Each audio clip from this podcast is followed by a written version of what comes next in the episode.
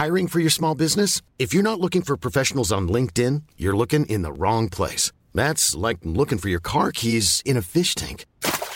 LinkedIn helps you hire professionals you can't find anywhere else, even those who aren't actively searching for a new job but might be open to the perfect role. In a given month, over seventy percent of LinkedIn users don't even visit other leading job sites. So start looking in the right place. With LinkedIn, you can hire professionals like a professional. Post your free job on linkedin dot com slash people today. Der Tisch ist im Wohnzimmer. Der Tisch ist im Wohnzimmer. Ich bin ein Schleim für die Menschheit. Ich bin ein Schlamm für die Menschheit. Mais Kat, tu fais quoi? On va, on va tourner, là. Laisse-moi tranquille, je révise mon allemand. J'ai envie de passer le casting pour dix-huit cent quatre-vingt-dix-neuf saison deux. Allez, fick dich, du Schlampe.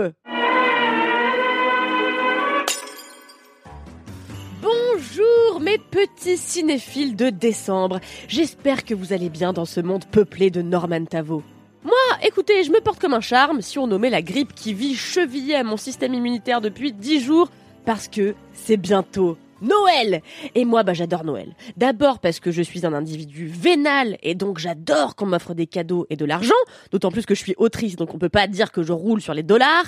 Et surtout parce que Noël, c'est quand même la seule période de l'année où c'est ok de regarder des films de merde, et même d'en parler.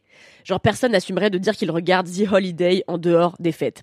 Moi, mon film de Noël préféré, qui n'a pourtant strictement rien à voir avec le moindre conifère, ni avec la moindre dinde rôtie, ni encore moins avec la joie, c'est Titanic. Parce que je le regardais systématiquement chez mes grands-parents à l'approche des fêtes de fin d'année, en mangeant, et c'est ça la meilleure vie, des Pyrénéens au chocolat au lait. Vraiment, best life. Est-ce que c'est pas ça finalement l'esprit de Noël? Des chocolats industriels, la lutte des classes et un paquebot qui coule. Bref, en cette fin d'année, non seulement je me suis rematé Titanic pour la quatre-vingt-dix-huitième fois, mais surtout j'ai eu droit, oh merveille, à un nouveau contenu qui inclut des bateaux dans la tourmente, avec plein de gens qui meurent et tout. Écoutez, comment ne pas être séduite?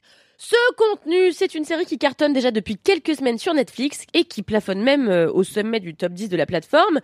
Vous n'avez pas pu passer à côté dans la mesure où tout le monde ne parle que de ça. C'est dix-huit cent quatre-vingt-dix-neuf, ou mille huit cent quatre-vingt-dix-neuf comme disent les dégénérés, le nouveau programme des créateurs de Dark.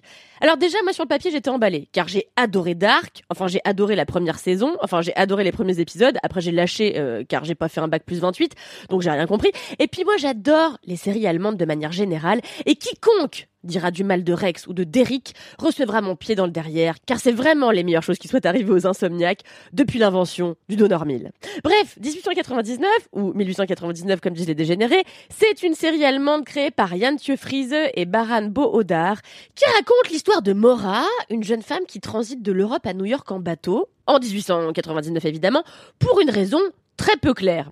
Sur ce bateau, il y a un monde fou.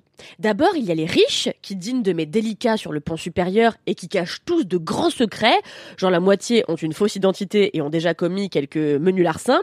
Et puis évidemment, il y a les pauvres, qui vivent dans la coque du bateau, qui sont tous crasse-pouettes et qui se font taper dessus par les grosses brutes qui font la sécu sur le paquebot. Alors que le bateau fait tranquillement son chemin, il reçoit un message du Prometheus, un autre bateau, qui lui a disparu en mer depuis quatre mois. Alors le capitaine décide de faire cap sur la direction envoyée par le Prometheus afin de secourir d'éventuels survivants.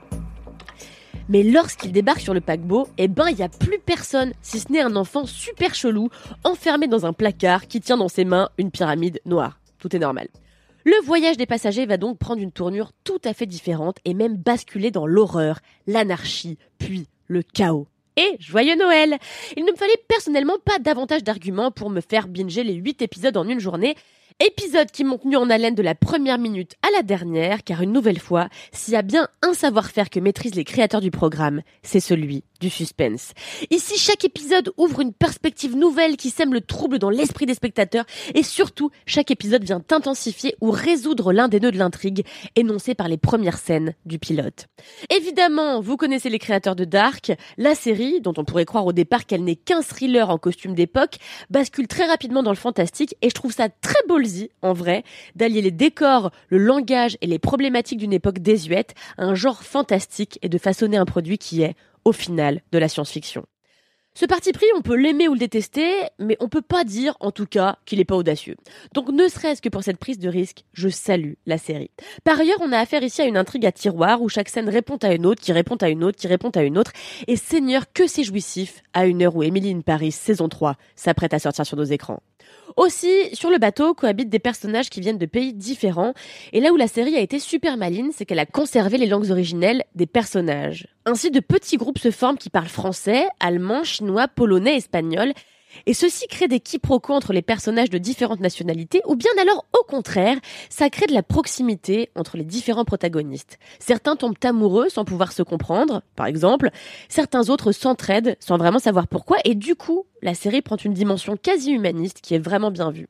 Sinon, les acteurs sont tous formidables, à l'exception de nos acteurs français, qui peinent un petit peu à délivrer leur texte avec naturel.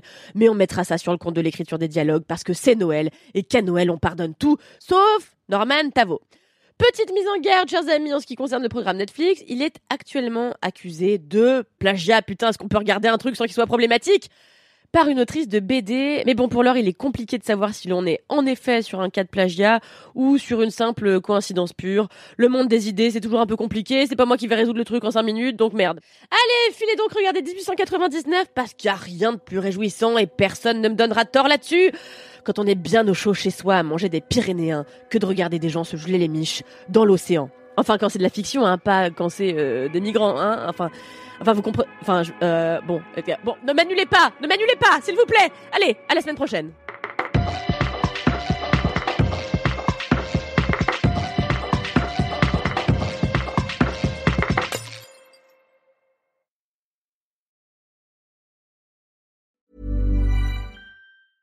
Hey, it's Paige DeSorbo from Giggly Squad. High quality fashion without the price tag. Say hello to Quince. I'm snagging high-end essentials like cozy cashmere sweaters, sleek leather jackets, fine jewelry, and so much more. With Quince being fifty to eighty percent less than similar brands. And they partner with factories that prioritize safe, ethical, and responsible manufacturing. I love that. Luxury quality within reach. Go to quince.com slash style to get free shipping and three sixty-five day returns on your next order. Quince.com slash style.